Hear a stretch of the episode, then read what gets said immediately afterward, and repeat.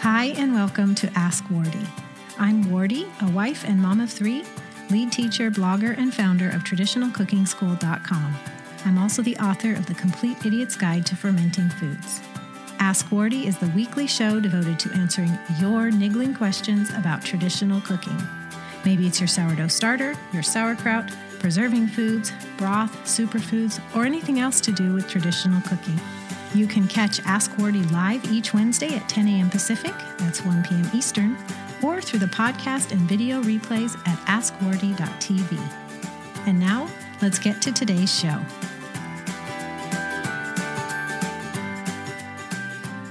There we go. Hi, everyone.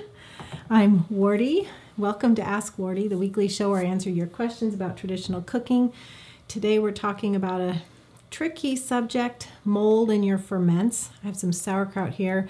We're going to talk about how to prevent mold in your f- ferments. There are five really no nonsense do this and you should have mold free ferments. But we're also going to talk about how to identify mold that should be tossed or mold that's okay. Okay, we're going to get to all of that in just very, very soon. Couple housekeeping notes. Welcome everyone to Ask Wardee. As I said, I'm Wardee, and this is the weekly show where I answer your questions about traditional cooking. I'm thrilled you're here live or checking it out later. Um, if you're live on Facebook Live, Millie is there in the comments to answer your questions, so be sure to just let us know what you need, and I will go back later and read as I always do. Hi to everyone on Periscope as well.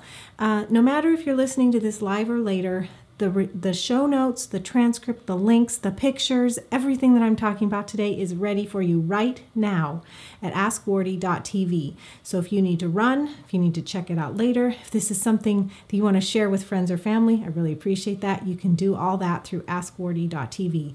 No, no matter what though, wherever you're listening, wherever you're watching, I'd love for you to hit the like button, the subscribe button, and come back again. We meet every week, the same time, same place. Um, I do want to let you all know at the very beginning of today's episode, though, having just said same time, same place, we do meet every Wednesday, 10 a.m. Pacific, 1 p.m. Eastern. Um, for Ask Wardee, and of course, the recordings are up very shortly at askwardee.tv. But next week, next week, the week of I'm getting my dates mixed up. But anyway, next week, instead of Wednesday, we're meeting on Thursday because I will be out of town.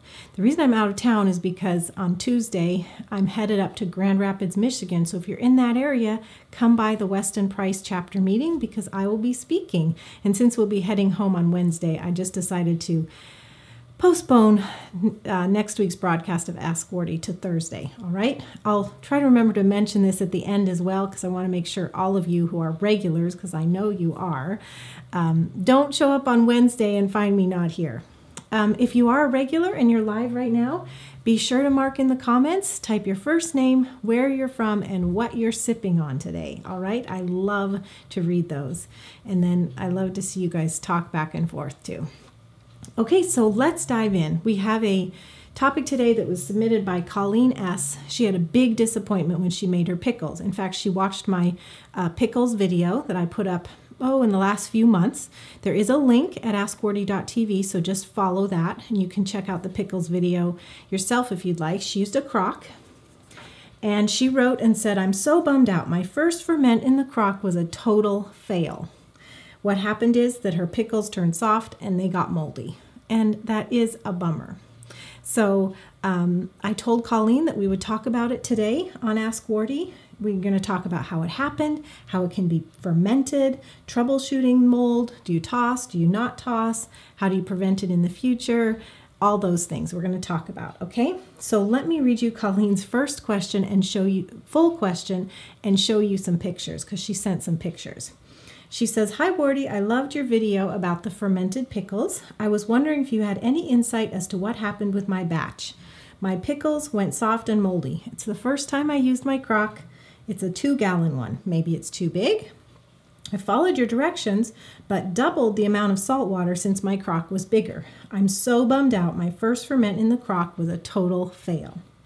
We keep our house a little warmer, around 78 but I'm most concerned about the mold. Why would it be covered in mold? That can't be good.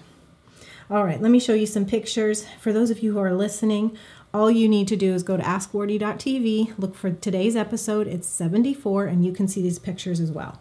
Okay, here's the crock that she's using. It's a two gallon stoneware crock, and I presume it has weights inside, a lot like the one I did in the pickles video. And here's the mold, the mold on top. She skimmed away the mold, and so she has that cloudy brine, which actually looks normal. But the thing is, her pickles turned out soft. So whether or not the mold was a okay mold or a mold you have to toss, the pickles not pleasant to eat because they're soft.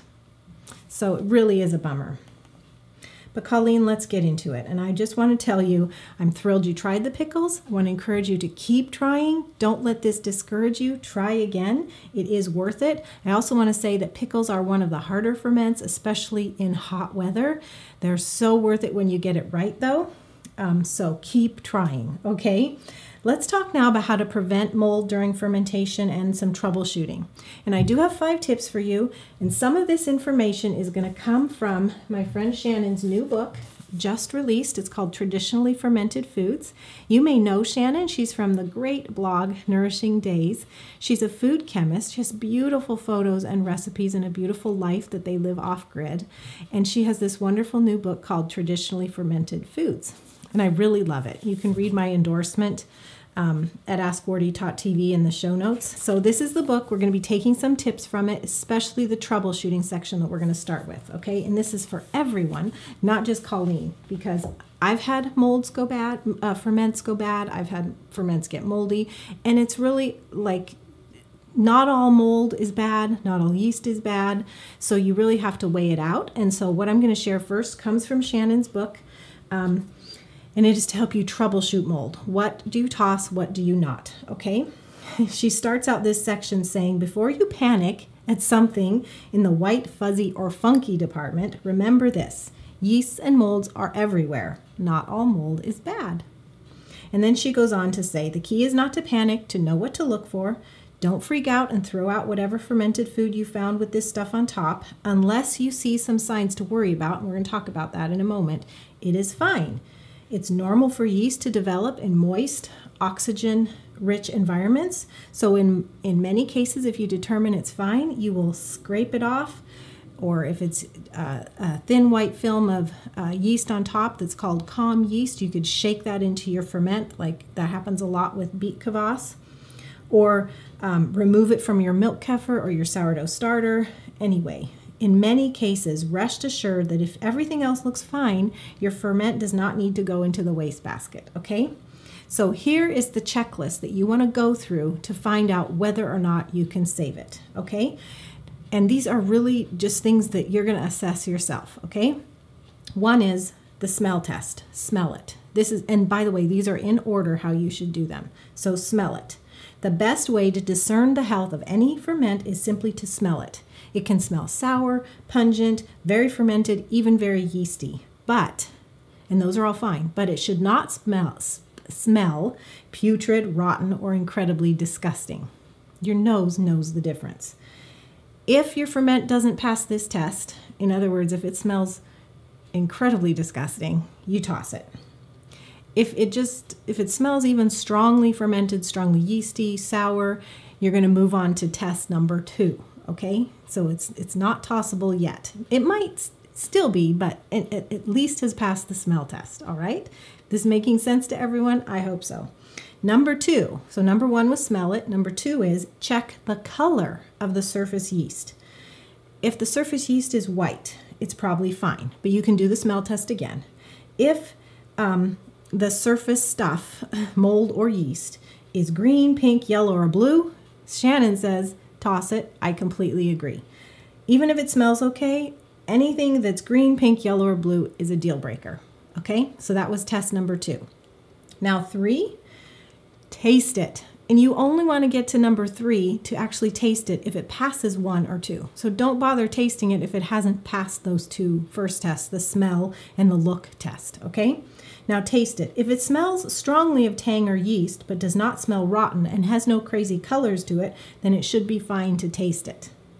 It might be extra tangy or yeasty, Or it might taste just as a fermented beverage or vegetable should taste. In either case, it's fine to consume. If the taste is too strong, you might want to add it to the compost pile anyway.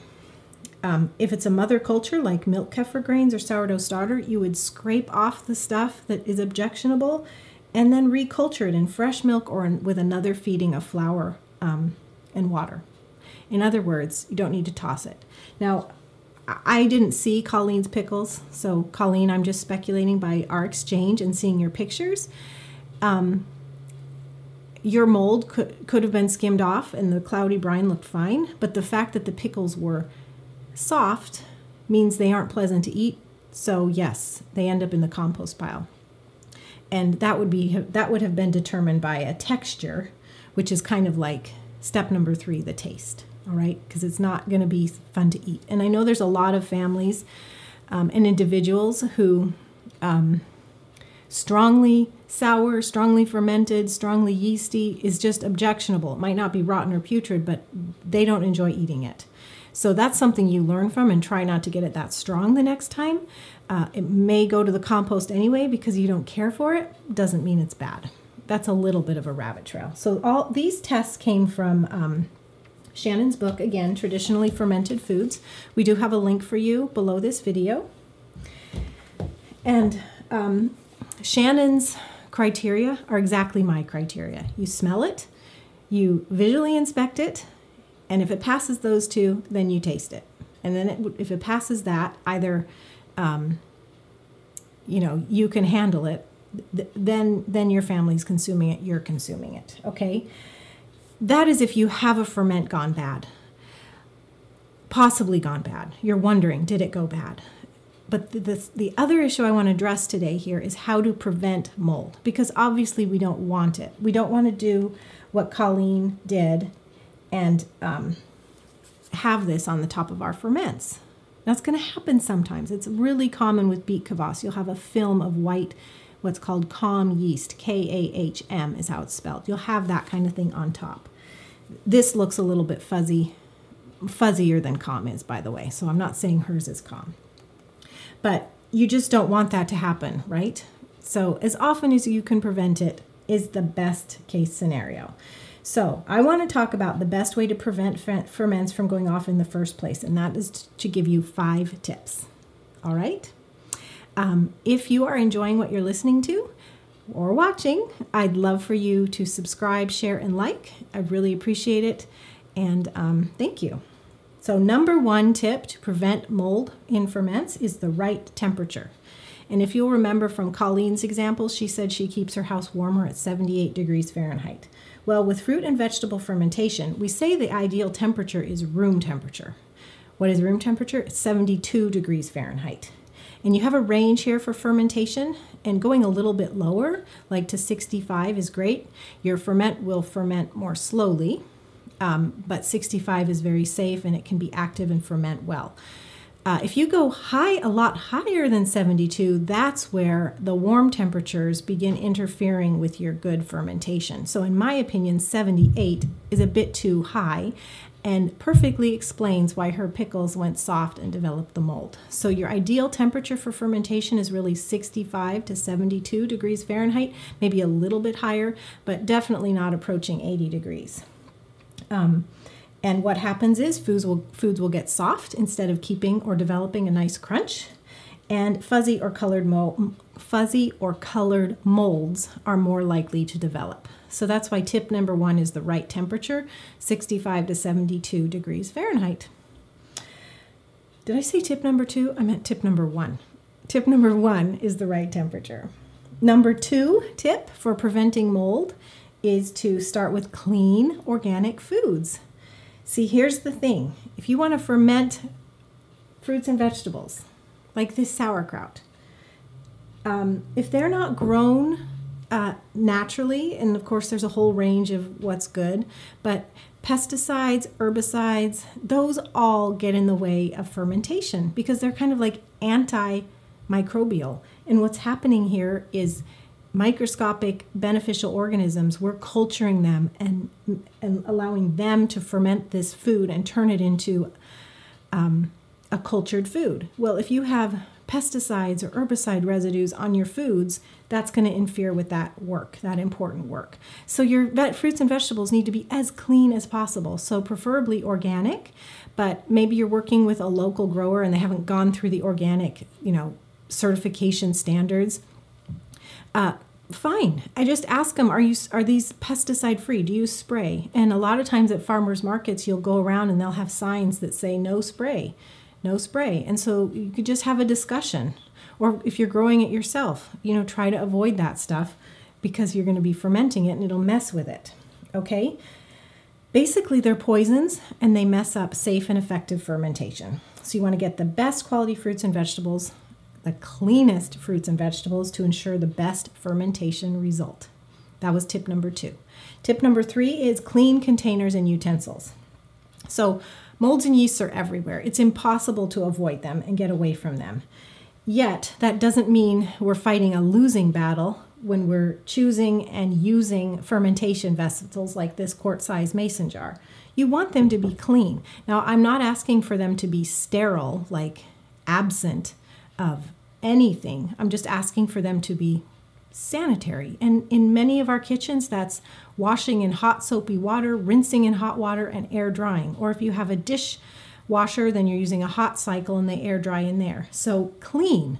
So you um, eliminate, you just reduce as many factors as possible that would work against you in a safe and good result fermentation. Um, you can even boil your jars and utensils and and some people do this if they live in an area where it's just known to be lots of molds around in the air or maybe they have pets um, and and so for them boiling and and um, sanitizing right before fermenting it would make sense okay? But i think for most of us we're just talking about generally clean containers um, and utensils. So just think about you know the things you want to eat off. You want them to be clean. So you nobody wants to eat off a dirty plate or with a dirty fork. Well you don't want to ferment in dirty containers either. Okay?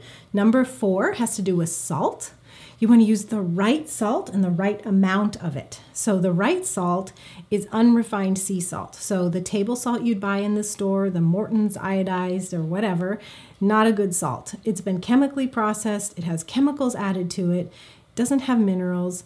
Our bodies think it's a poison. We don't our bodies don't even recognize it as real salt. So it's important to use unrefined sea salt. And I have a few links for you at askwardee.tv. So the ones I like is Redmond's real salt, there's Himalayan sea salt, there's Celtic salt. Look for a salt with color. And um, you'll be good. You also want to use the right amount. My basic brine, like that I poured over the pickles in the pickles video, um, there's a link with this video to that. My basic brine is six tablespoons of sea salt to a half gallon of water. And that's what I use for virtually all my ferments that I would cover with brine, unless a particular food needs a different concentration of sea salt, and then the recipe would specify.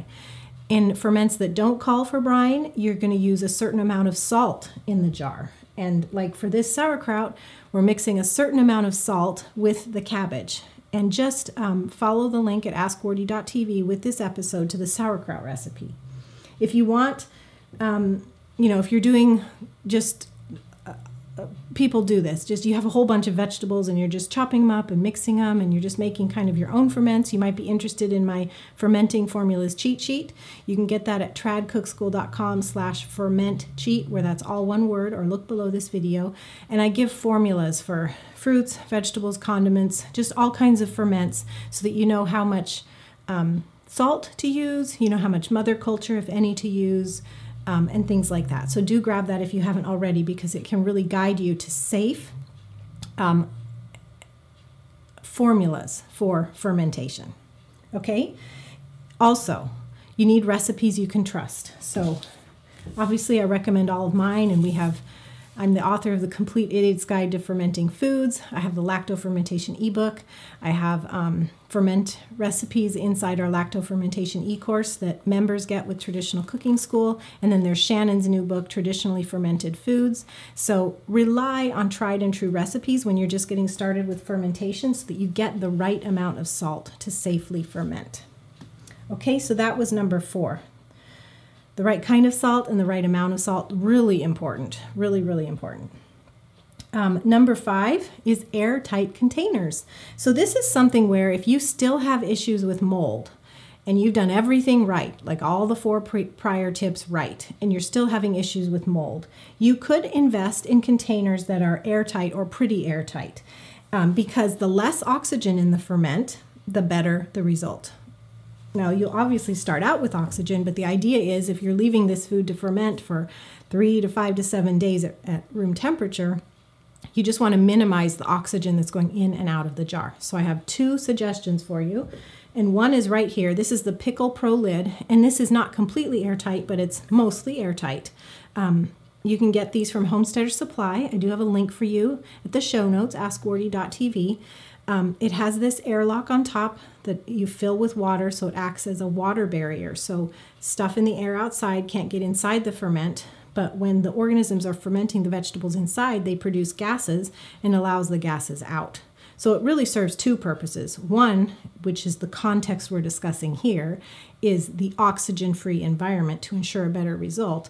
But two, you don't have to burp your jars because the water gutter here lets the fermenting gases out. So that's your most um, economical, probably, uh, way to do an oxygen free ferment because this Pickle Pro lid fits on mason jars.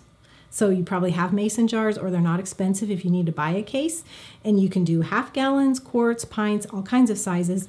And this is going to fit on all of them during the time of fermentation. When your ferment is done, you take this off and put a regular lid on.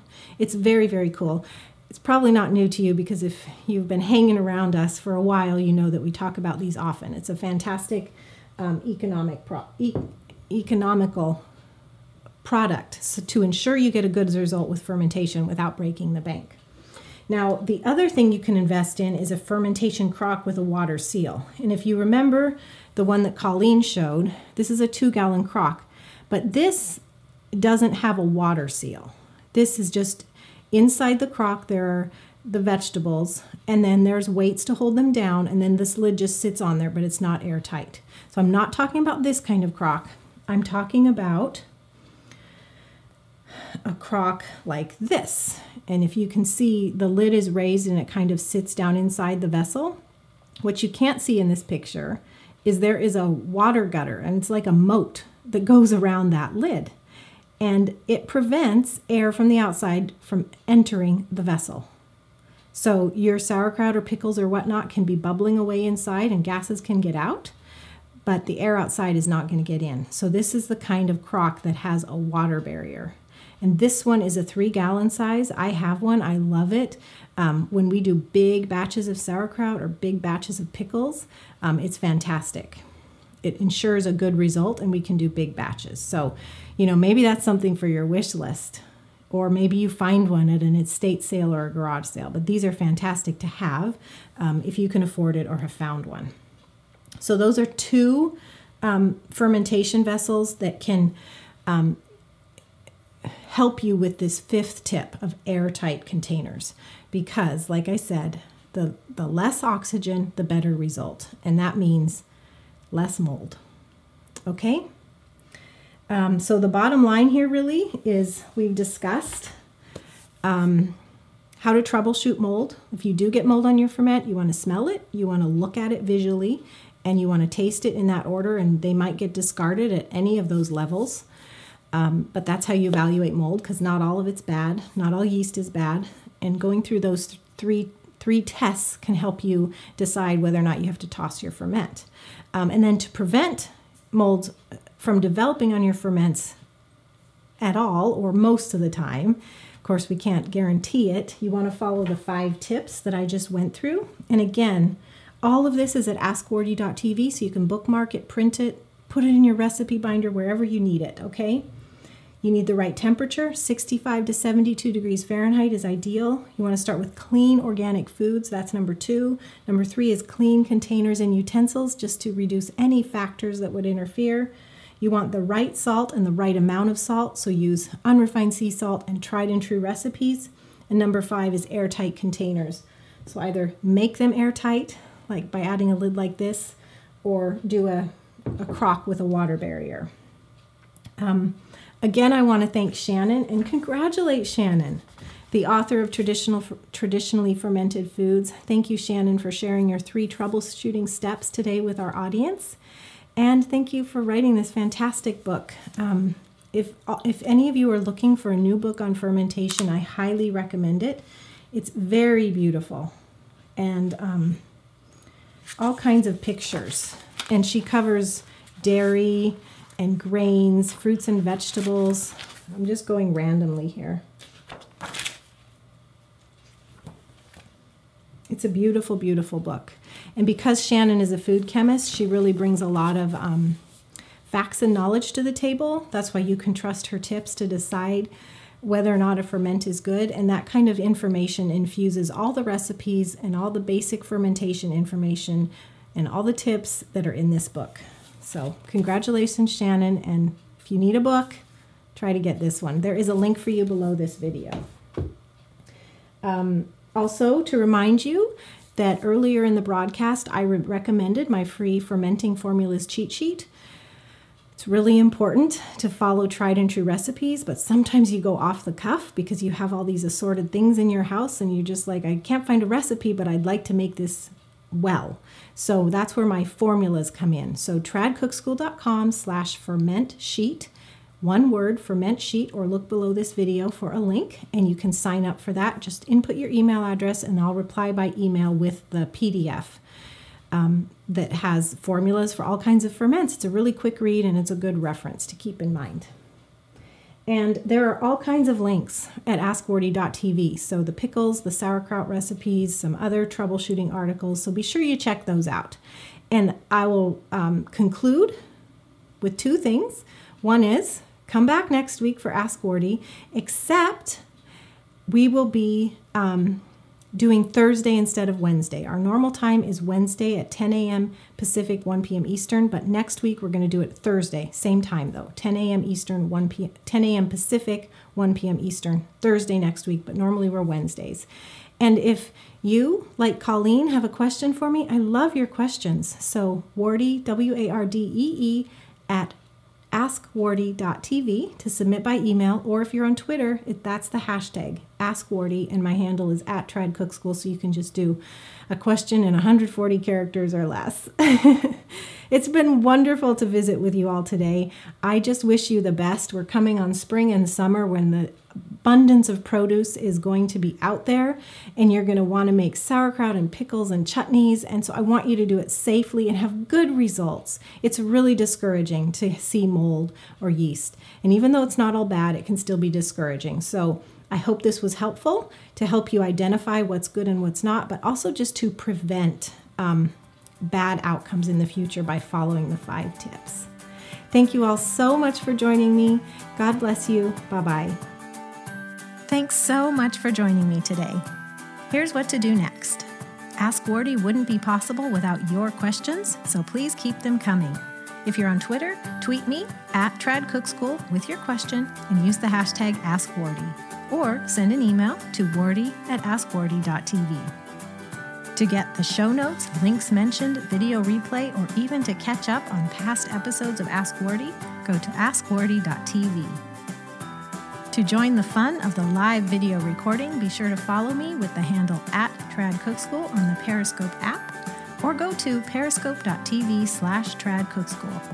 We record live on Wednesdays at 10 a.m. Pacific, that's 1 p.m. Eastern. And finally, you can subscribe to this podcast on iTunes, the Podcasts app, or Stitcher.